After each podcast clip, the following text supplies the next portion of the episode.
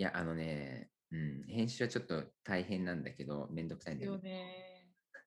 でも画像、動画編集よりは全然楽かな。まあそうですね。文字とか入れなくていいですね。そうそうああんなのやりだしたらすごい、YouTube とかすごいみんなね。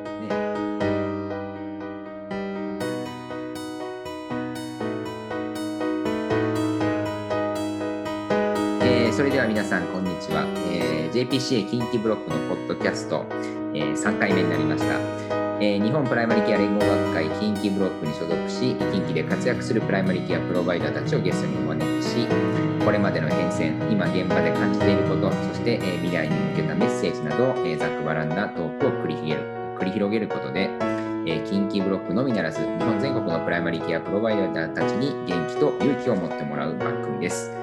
え今日はですね、えー大津ファミリークリニックの中山明子先生をゲストに呼んでおります。え中山先生、こんにちは。今日はよろしくお願いします。よろしくお願いします。大津ファミリークリニックの中山です。どうも。いやー、先先生をあのゲストにして楽しみにしてたんですよ、今日の日を。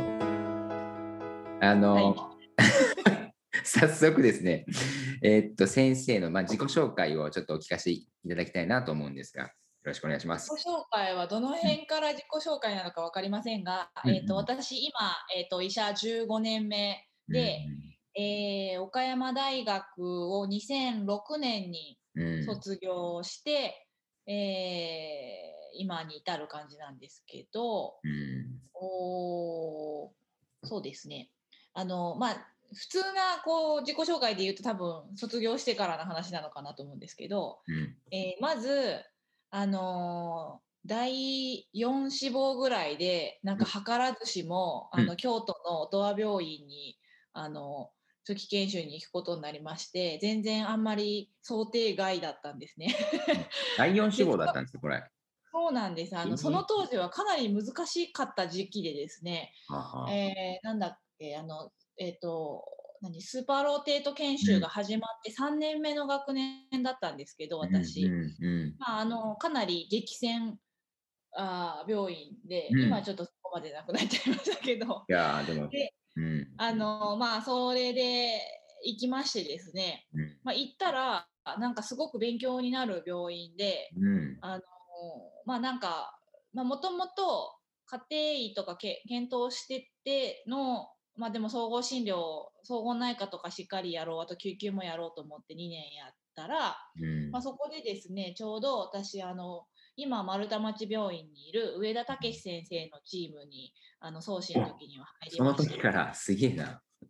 ええであのボコボコにされましてあのお前は本当に医師免許を持っているのかなんて言われたりとか。ええあのボコボコにされながら、あのどっちかっていうと M な私は仕事をさせていただき、で、なんかやっぱちょっともうちょっとこれ内科的な勉強をした方がいいなっていうところで、うん。で、1年あの総合診療科にあの席を置いてシニアレジデントをやってから、もう1年やるか迷ったんですけど、うん。あのやっぱりあの家庭医に行こうと。うん。思って、うん。えーっと千葉県の亀田総合病院亀田ファミリークリニック立山の家庭医療研修のコースに行きました。すごいな。でそれも、まあ、家庭医をなぜ選んだかというあそこの亀田をなぜ選んだかというと、うん。あのなんかたまたま初期研修2年目の時にあのまあなんかウィメンズヘルスですね女性医療とか、あの、まあ、女性医療っていうどっちかというと思春期医療に興味を持ったんです。うん。それは、えー、とその当時家庭医療学会だったんですけど家庭医療学会のセミナーで性教育のセミナーに出てうん。でそれであの自分がなんかそういうこと全然知らないなと思ってうん。あの女性のなのに女性の体のこと全然よく分かんなくて相談に乗れないっていうことにも気づきこれはよろしくないなと思ってうん。あのなんか思春期保健相談士っていう全然医者のうんはほとんどいないんですけど、うん資格を取りに行ったのがきっかけで、うんまあ、その資格を生かしてうんあの家庭医療研修できたらいいなっていうなんか勝手にもうサブスペシャリティまで決めてなるほど。すげえ。あ、まあ、来ま研ね。修すごい。を先を選んだんです。うん。でまあそれで、えっと産婦人科研修とかにも力入れてた亀田がもううんここだなって思って、なるほど。亀田に来ましへえ、すごいな。すごい。た。はい。すごい 何もすごくない。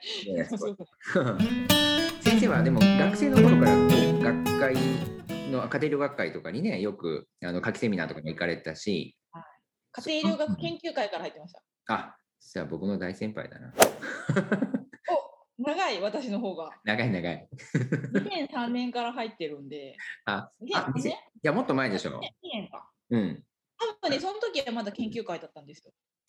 2000そうね。その子微妙な頃か2な年、2年か、2年かな。僕2年に多分家庭医療学会に入ってるからその前じゃないかな。ちょっとまた後で検索しましょうか。2000年、2001年、2002年、2002年な気がします。あ本当、はいうん、そうかまあ一緒ぐらいかもしれませんねそしたら。えーっとそうそうあちょっと聞きたかったのは先生がそのその頃にその家庭医療学会とか研究会に興味を持ったなんかその辺のそのあのいきさつ？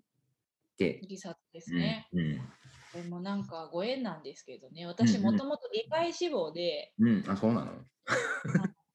えー。でもこういう外科医いるでしょ、よく。まあまあ、っていうかそんな、そんなよくよく言われるんですけど、あはあのこういう女医さんでなんか外科医いるよねみたいな。なるほどな。なるほど。うん。であの全然外科医志望でなんかこう切って貼ってなんかよし治したったみたいなお医者さんをもともと憧れてたんですよ。うん。まあそれは私うち全然お医者さん家系じゃないんでうん。うん。うちちなみにあの靴屋さんなんですけどああ、靴そうね、そうね。うん。靴屋さんなんでうんすけ。ど、うん。まあなんかあのまあ縁あってこうお医者さんにちょっと興味を持ってうん。それも話すとなんかめんどくさいからまあ置いといて まあドラマの影響なんですけどなるほど。置いといてうん。でなんかまあそれで外科医って思ってお医者さんになってうん。でそしたら大学3年の時にうん。あの教室配属って言って基礎系のところに3ヶうん月配属されるんですけど、うん。まあな全く基礎が興味なくって、うん。あのなんか人を相手にしないと興味ないなって。思ってたところでもう仕方ないなと思ったらうん。細胞生物学にうん。2週間だけアメリカの総合診療家庭医療を見学したかったら斡旋しますみたいなおまけがついてたんですよ本当にすごいグリコのおまけみたいな感じで何それ、すごい。うん。でそれがうん。あの当時佐野清先生がいあたあの。あの、はい、ミシガン大学の家庭医療科の。研修だったんですうん。うん。でそれが3年生の秋、うん。でそのな前の夏休み2週間行ってもいいよって言ってなんか教授とうん。佐野先生がお友達だったんですってああの川崎医大だったから岡山大学なんかまあ多分その関係やと思うんですけどあ。なるほど、でそれでど。うん。なんか行ってでそしたら子供からおじいちゃんおばあちゃんまで見てうん。うん。うん。なんかあのアメリカのうん。医学生さんとかも研修に来と来ながらうん。やってるんですけどあのまあ私3年生でまだなんかこう、うんうん全然医医学部的な勉強もほとんどなくって、うんまだなんか多うん分生化学とか、うん生理学とかうん。なんか病理とかなんかそんな感じしか多分タッチしてなかった時期やと思うんですけど。まあ、病理病態生理もあったかななんかその辺だったんですけど。あのまあ、日本人の患者さんもまあまあいるのでうん。あのじゃあ病歴取ってこいみたいな風にうん投げ出されるわけですよ。でもうん。全く習ってもないからうん。どうしていいか分かんなくて今日はどうされました？うん。ちょっと風邪っぽくってうん。どうですか？うん。全ってって話がそれ以上できないみたいな。なるほど。わかるわかる。そしたらうん。アメリカの医学部3年生も研研が一緒に研修に来てて、ちょうどうんなんかミシガン大学の。うん。だから M3 ですけどうん。あのめっちゃちゃんとベラベラ聞くんですよねええ。話。うん。ほんでなんかこうこういう病気あのこれこういうふうにアセスメントしてこういう病気じゃないかみたいな話をうんペラペラとするわけですよ。しかもなんかよくわかんないけど UpToDate とかをこう引いちゃったりとかして。あ、もう当時から？ UpToDate みたいな。うんええ。すごいな。でうん。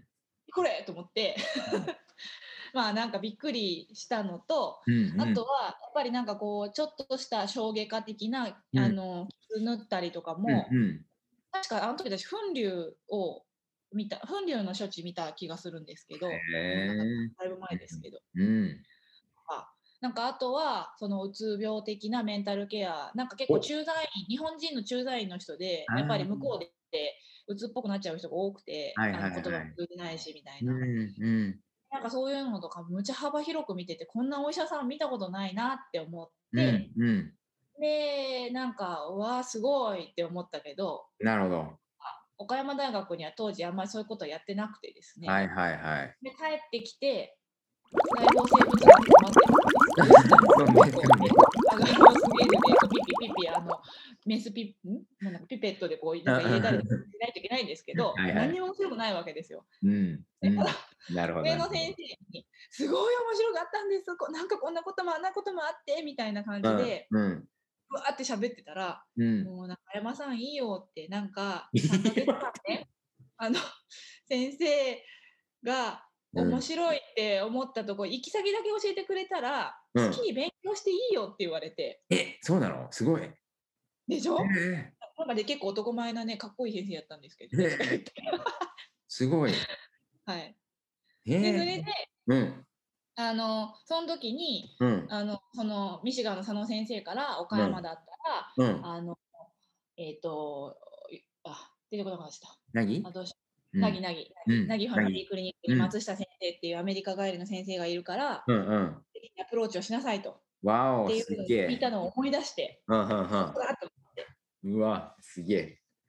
行きましなるほどなんかすごいな。それで、うん。そうなんです。それで、うん。そしたらちょうどなんか川崎医大で授業があるから、中山さん、じゃあ川あの川台まで来てくれたら、うん。あのそのまま凪に車で連れて、あので1週間研修どう？みたいな感じでお願いしますみたいな感じで、えーすげえ。で、その車の中で、うん。松下先生、確かあの時カローラ乗ってたような気がする。カローラ。助手席でね、助手席で、ところで先生の専門は何ですかって松下先生に。聞いたおおそんなの聞いちゃったの。えー、すげえ。そしたら？え、そしたら、いやー、専門か、全部だなあなああ、とか言っていいなんかですねちゃんと答えてくれて。ちょっととぼけながら答えてくれたから。うん。はい。えでえ、多分2002年、あ、その頃ね。うん、あ、です。すげえなそれで家庭に興味持って、で、まあ、外科医に行くとしても、まあ、うん全身勉強しといて、なんかこう、うんうんなんかこう絶対いいだろうなと思ってたら、うん。うん。研修で音羽病院やってても、うん。結局どれも面白いんだけど、なんかどれかを突き詰めようっていうより全部見たいみたいな。うんうん、そうね。で救急はすごく楽しいんだけど、救急ばっかりやってても、うん。まあ、結局なんかその行く末みたいなのが見れないし、ねねやっぱり人とのコミュニケーションっていうところではうんちょっと物足りないなってうん。思って、うん。なんかもともとじいちゃんばあちゃんの話とか聞くのとか全然好きじゃなかったんですけど、うんうん。だんだん面白くなってきちゃって、うんうん、そうね。うん。でうん。そして若者もちゃんと見た方がいいし、うんうん思春期とか女性にも目を向けた方がいいなって思って、うんまあ、カメラでの研修を選んだっていうなる感じですほねど。。すごいな。はいですねいやいやいやめめめちゃくちゃお面白かったです、今までのところ。なんか、あの、あれですよね、これ全然ストレートじゃない。まあ、当時って2000年ぐらいって、まあ、なんかそういう思いを持った学生さん、他にも多分いたと思うんだけど、多分みんながみんな、今みたいに、その総合診療とか家庭の道に、あのね、つながれてなかった人たちも多分いたいたですよね、あの頃ってね。ほんで、偶然にも、なんか先生みたいに、そのね、細胞生物学の 授業からその先生につながって、ほんで、そこからまたね、その先生がまた、なんかいけてるじゃないですか、その、好きに勉強していいよっていう、こうまさしくこれが大学だなっていう感じがするんだけど、そのね、その後のキャリアにつながるような出会いをさせてくれて、で、またここにまた松下先生が来るっていうね。うんいや、なんかすごい、なんか歴ロマンを感じるな、これはすごいな。いや、すごいすごい。で、でもやっぱりそうやって、あの、はいなんか、まあ、家庭医療研究会とか学会とかね、えーまあそういうところにつながっていく。で、ゆくゆくは、まあ、音はカメラっていうね、もう本当になんかすごい、まさに王道をまっしぐらって感じですよね。なんかね、王道ですね。いや、すごいすごい。あの、なでも、王道って、まあ、確かにね、あのすごいこうネームバリューもあるだろうし、まあ、そこをこうかいくぐってきた先生のこう腕力がすごいなってすごく思いますけどみんななんかこの時代の人たちってやっぱりなんかそうやって王道がこうあったわけじゃないですからね。こうくりくりなんていうかこうかいくぐってなんかそういうふうに結果としてそうなったみたいななんかそんな人たちがすごく多いなっていう気がする中でいや先生はなんかすごいあのすごい話聞いてるだけでこう盛り上がってくるようなこうあれ。まあでも、うん。いや私の前にはこの朝倉先生とかがいて、であの若手医師部会、うん、若手あの当時はまた若手家庭医部会とか。っていうかって言ってました。ね。あのなんかその辺とかねなんかこう一生懸命前のこのなんかこう、まあ、もっとだからそれこそ木戸先生とか石間先生とかもっと前に切りひ本当になんかもう藪の中だったの少しこう光が見えて、なんかそれをちょっと細道みたいにしてみたいなうん。方たちがいるおかげで、うん。まあなんかあの出会うことができたというか。うん。なんですけど、あの当時特に、まあ、今もそうですけどなんていうのか人が少なかったのであのもうみんなの顔が見えるぐらいな見えそうそう見えてそうそう。でなんか学術大会とか行っても、うん。まあ今はもう分かんない人いっぱいいますけどうんうんあのなんかもう学生からうん上の先生までもうみんな顔見えるみたいな。うん楽しかったですよねあの頃のねあのあの雰囲気ってね。うん先生か亀田に行かれた時の話をもうちょっと詳しくちょっと聞かせてもらおうかなと思うんですけど亀田はやっぱりまあ、まあ、先生が行かれた時にももうすでにねあのなんていうかあの有数の、まあ、屈指のその家庭医療の教育施設というか、まあ、いろんな人も集まってきただろうしあの、まあ、当時から、まあ、ウィメンズヘルスとか透析とかあと、まあ、あの医学教育もそうだしあのいいろんなこうねあのすごくこうねあの本当にメッカの一つかなというふうに思いましたよね。まあ、せ先生の結構家庭医としてのコアはその時代にこう磨かれたって感じですかね。そうですね。あの、まあ、でも、ちょっとこう、赤裸々な話はこういう場ではできないので、あの、なんかこう、個別にお酒の場で聞いおていただきたい。ね、また後日。あの、でも、あの、なんていうのか、やりたいことを受け入れてくれる土壌があったのはすごく大きかったのと、うんあとは、まあ、亀田ファミリークリニックだけじゃなくて、亀田総合病院自体がはいすごく変革が早い場所ね。なので、確かにな。あのーていうのか、やっぱり、えー、とそこもうんすごく上下関係っていうよりも、うんあのいいことが言う人、能力がある人が上上がっていくみたいなうん感覚はうんすごくありましたね。なんかあなるほどの一番感じられた場所ですね。なんか日本であり、日本でない感じのへえあの感覚はうん。ありました。なでるほど。あのまあ、その中で、まあそのまあ、家庭医としての研修っていうのは、まあ、すごく、うんあの勉強になることも多かったしちょうど私が1年目の時に、うんあのポートフォリオっていうのを作りましょうっていうのが始まった時期で右往左往しながら なるほど。2年目の先生と一緒に、うん。とりあえず2人で1個作るみたいなあの当時もう何も知らなかったので うん。あの作ってみたのを覚えてます。あのそれもすごく面白かったですね。えでまあそういうこともしつつー私が2年目後期研修2年目の時ですねにあの東北の震災がああって、はいはいはい。うんうん。であの一応千葉県も被災地の、でね。まあ、でもあの亀田の方は結局絶対津波来るって私めちゃくちゃ怖くて、うんうん。なんかもうあ自分家もう水に浸かるな1階に全部いろんなもん置いてあるなとか思いながらすごく不安な夜を過ごしたのも覚えてるんですけど、うん。まあ、結局、まあ、津波はあの亀田までは来なかったんですけど、うん。まあ、その後結構計画停電やら、うんうん本当に食べ物が手に入らない時期も、そうでしたね。うんあうんうんしつつでもなんかこうすごく若かったので、うん。早くなんか東北の支援に行きたい行かなきゃってね、思いましたよね。うんうん。何もできない自分への焦りみたいねな、もどかしさを感じながらね。うんうん、でなんかこう行った人たちはいいなみたいな自分は何もできてないみたいな、うんうん。ありましたよね。うん。でもあのそれでまあ結うん局私自分の休み1週間を使ってうん。あの石巻とかに行ったんですけど、すげえ、行ったんだ。はい、なんかそしたら1週間じゃいらないってあの、うんうんあの JPCA のあのな PCAT で言われてピキャット、はいはい。うんうん。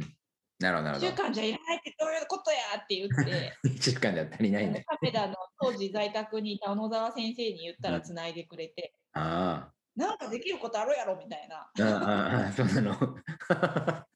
でそれでそれがご縁でうん翌年も、あのお手伝いに行ったりとかそうなんだ。してあのなんか自分の人生変わる、うんあの経験させてもらったなっていうへえすごいねの。はありますねなんか、うんあのこうスピリチュアルケアをうん。なんかこう私半年経ってからまず一番初め行ったんですけど、うんバンバン感じてうん。なんかあのうんなんか言葉には表せない経験をうん。してもらい、うん。うん。なるほど。そうですねでもやっぱ家庭でよかったなってすごい思えたんですその時にその時ね、その時そうですよね。あのなんかうん。結局うん本当の急世紀乗り越えると、うん私たちが本当の出番なんだって、うん。うん。私たちがいないと医療って成り立たないんだっていうん。うのを、うん。あの心から感じてですね。あのこの道選んでよかったなってなるほど。子供からおじいちゃんおばあちゃんまでメンタルケアもできてうん。であのちょっとした急性期もできるし慢性期はもう全然得意だし、うん。うん。あのすごく役に立つお医者さんなんだっていうのをうすん。ごく感じました、うん。なるほど、なるほど。そうですよね。いやー、素晴らしいな。先生、やっぱりフットワーク軽くて、こう、ドーンってこう飛び込んでいっちゃう分、その、なんていうか、その、そうやって、こう、いろいろこう、いろんな影響を受けたりとか、なんていうかな、あの、うん、多分そ、それが先生の多分、まあ、凄さなんだろうなって思いますよね。いや、いいですね。えっと、まあ、今本当にあの家庭でよかったなってもう僕もずっとあの本当に思ってるんですけど まあコロナでねあのまああの状況もいろいろ変わりつつ、まあ、僕らのこうプラクティスもねやっぱり日々変わんなきゃいけないって言った時に、うん、なんかあの普段やってるこの幅の広さとかこうなんていうか何かあった時にこうねアダプタビリティがた、まあ、比較的高いところの 言いましょうかなんていうか、そういったところとかね、ちょっとこうマクロな視点を常に持ってるとかね、そういったところは本当に、あの、良かったな。それが専門って言えるっていうのが、まあ良かったなっていうふうに思いますよね。はい、ありがとうございます。えっと、そしたら次はですね、えっと、この間、うちに来たね、あの、5回生 ?4 回生の学生さんがね、あの、話してるうちになんか、アッコ先生って言い出すんで、あの知ってるよとかってあの、よく知ってるよ、僕もとか言って、あの話をして、アッコ先生に一度ちょっととかって言って、なんかね、どっかであの先生のなんかワークショップかなんか出たかなんとかで、まあ、ちょっとなんか面識があるとかって言って、えーえーありがとうぜひじゃあちょっと一回あの遊びにあのお願いしたらって言って、僕が顔聞いてあげるからとかって 偉そうに言ったんだけど、まあすごいなんか、まあ、憧れの存在みたいな感じでちらっと言ってたけど、い やまずいそれはそれは一番ダメだ。いやいやいや、まあ、でもね、あの若いあの女女女女女学生さんとか、まあ、そうじゃなくても、やっぱりこう先生なんかがこうね、あのまあ、ウウィメンズヘルスやるぞとか、あのまあ、女医としてみたいな、そういうところって、まあ、あのあまあ、硬いしそんな張りすぎなくてもいいかなとは思うんだけど、でも、やっぱりあのすごくいいロールモデルにあのなってくれてるなってあの思うし、あのまあ、そういうところですごくね、大事かなと思ってて、まあ、先生にあのぜひ聞きたいのは、まあ、こうプライマリーケアにね、あのまあ、を将来のこう道として、キャリアとして選んでいきたいな、行こうかなと思ってるような、そういうあの女子学生さんたちとか、まあ、男子学生もそうなんですけど、まあ、そういったあ人たちの先生のなんか役割みたいなね、あるいは使命と言ってもいいかなって思うんですけど、その辺、まあ、まあ、先生になんかどうですかって聞くのも変かもしれないですけど、あのどう思ってあの 取り組まれてるのかなみたいなの。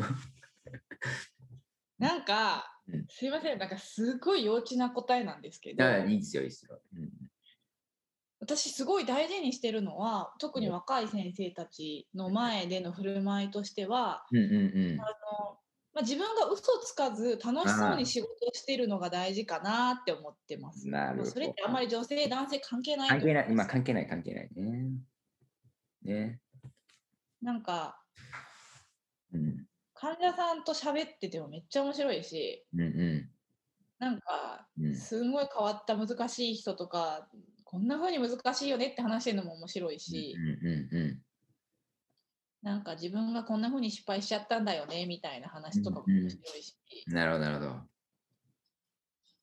いいですね。まあ、それがだからロールモデルなんですよね。その楽しそうにやってるっていうのが、あんな風に自分もできたらいいなって思えるところだ。なんかね、やってることすごいけど、なんかね、苦虫噛みつぶしたような感じとか、か修行のような毎日とかってやられても、いや、ちょっと俺には無理かなみたいな感じになっちゃうけど、なんかルンルンとか言って鼻歌歌いながらやってる姿とか、そのね、背中を見て、ああんな風に私もなれたらいいなというのが、うん。先生はそのオーラを結構上手に出してるんで、あのそういうのがやっぱりねあのね、学生さんとか初期研修医たちになんか伝わるとすごくいいなって思いますね。で、実際、あのやっぱり本当に楽しんでるからだと思うんですよね、それはね。あのそういうふりをしようっていうんじゃなくて、まあ、僕らも本当にね、なんかやっぱちょっとおっさんになってくると、なんか本当にこう、噛みしめる味っていうのが 昔よりもっと分かるようになってきましたよね。うん、で、僕も最近思うな。うん、いや、いいですね。楽しそうに振る舞うっていうのが全然幼稚じゃなくて、本当に、まあシンプルかもしれないけど、あの難しいというか、あのそんな境地に達するのはな、まあちょっと時間かかるんじゃないかなって感じまあ、あとなんかあんまりあんまり私そういうなんか女子女性だからどうってあんまり言うの好きじゃないんですけど、うんうん。あの女性医師女性の学生さんがまあそういう意味であえて私のこの今この語りを聞いていらっしゃる方がいらっしゃるのであればですね、うんうん、あのとっても女性働きたやすい場であるのは間違いないああ、っていうのは、うん、多分なんか女性が働きやすい今,、うん。今の日本ですよ。将来もっと働きやすいこのうん。なんかこう、うん。ジェンダーギャップが減っていくことを私は願ってますけど、うんうん。あの今の現状で言うと働きやすそうなのは、うん。まあ、うちのこの家庭医総合診療医業界はうん。やっぱ周りにいる同じ仕事をしている人たちがうん。やっぱこう働き方とかうん。あのあと人生とかうん。あのそういうのにこう優しい人たちが多いし、うん。やっぱそういうことに興味を持っている人たちが多いので、うん。あの働きやすい場だなっていうのを感じますし、うん。まあ、あとはなんか小児科とかうん産婦人科とか、うん。まあ、皮膚科とかやっぱ緊急で呼ばれないからとかそういうのは多いですけど、私はなんか緊急で呼ばれないからその科に行くとかじゃなくて、うんやっぱすごくやりがいがある、あいやいやそれ皮膚科がやりがいがないとは言わないですけど、うん。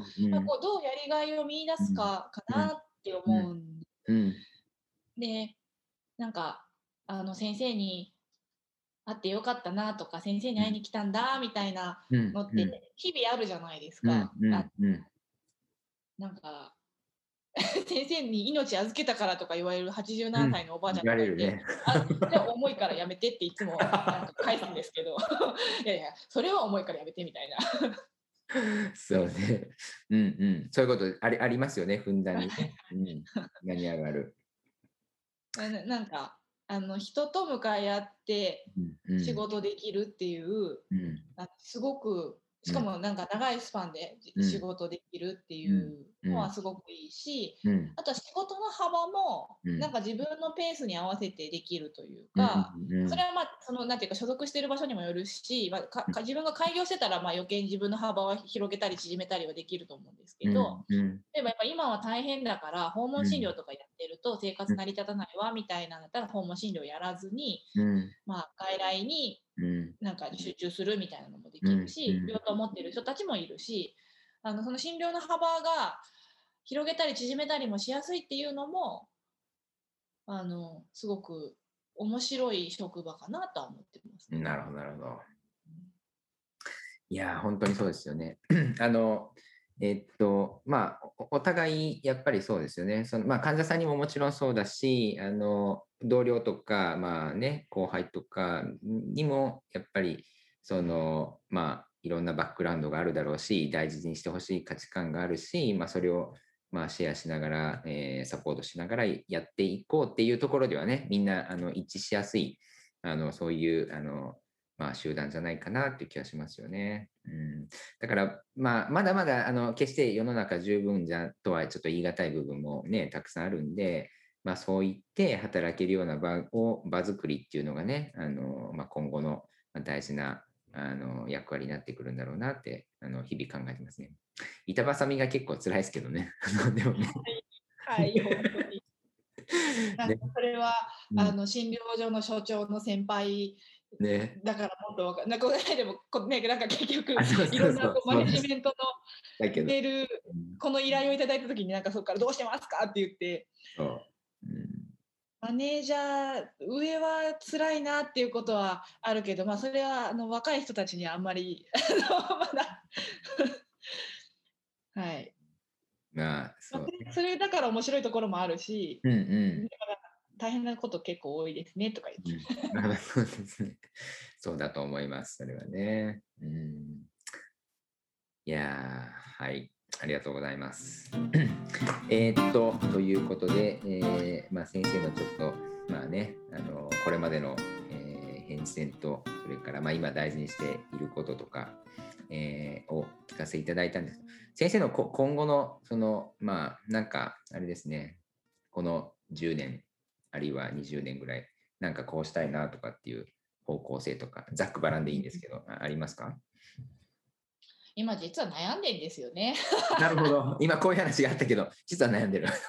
いやあのーまあやっぱり、うんそのマネージャー職っていうか今はまあ私診療所ちっちゃいところのあの朝倉先生ほど大きくないですけどちっちゃいところの院長なんですけど、うんまあ、雇われですけど、うんやっぱり大変だなって思ったりうん。でも例えば医師会との付き合いとかは今までなかったので、うんうん。なんか医師会に対する思いはいろいろありますけど、うんあのうんなんかこう、まあ、地域の自治会に近い感じですけど。うんうん。そうそう。あのでもやっぱりその分なんていうのかこうやって日本の医療はできてきたんだなみたいなところを感じたり、コロナだから変われよってすごい心から思うところもたくさんあったうり、んなるほど。うん。あでもそういうのってうん。あの上は辛いけど2番手じゃ分かんなかったうんことだなって思って、なるほどまあ、。今はあの大津ファミリークリニックをどう継続させていくかっていうことを考えてはいるんですけど、うんでもまあなんか人生一回きりだし、うん。あのまあ、しばらくちょっと海外とか行けない私すごいあの旅行好きなんですけど、なんうん。かそういうのもあの行けないしなんかなんですけど、まあ、その人生をどう楽しむかってすごくガチガチに考えなくてもいいのかなって今考えなったりもうんぼんやりしてしつつ、まあ。日々やってもやっぱり楽しいのでうん患者さんと会うのも楽しいし、うんうはい、ん。ないう感じで考えてますね。なるほど、なるほどね。そうですよね。いやー、そうですね。僕らもね、本当に医者になってあっという間にね、10年、15年が過ぎ去ったなと思って。うん。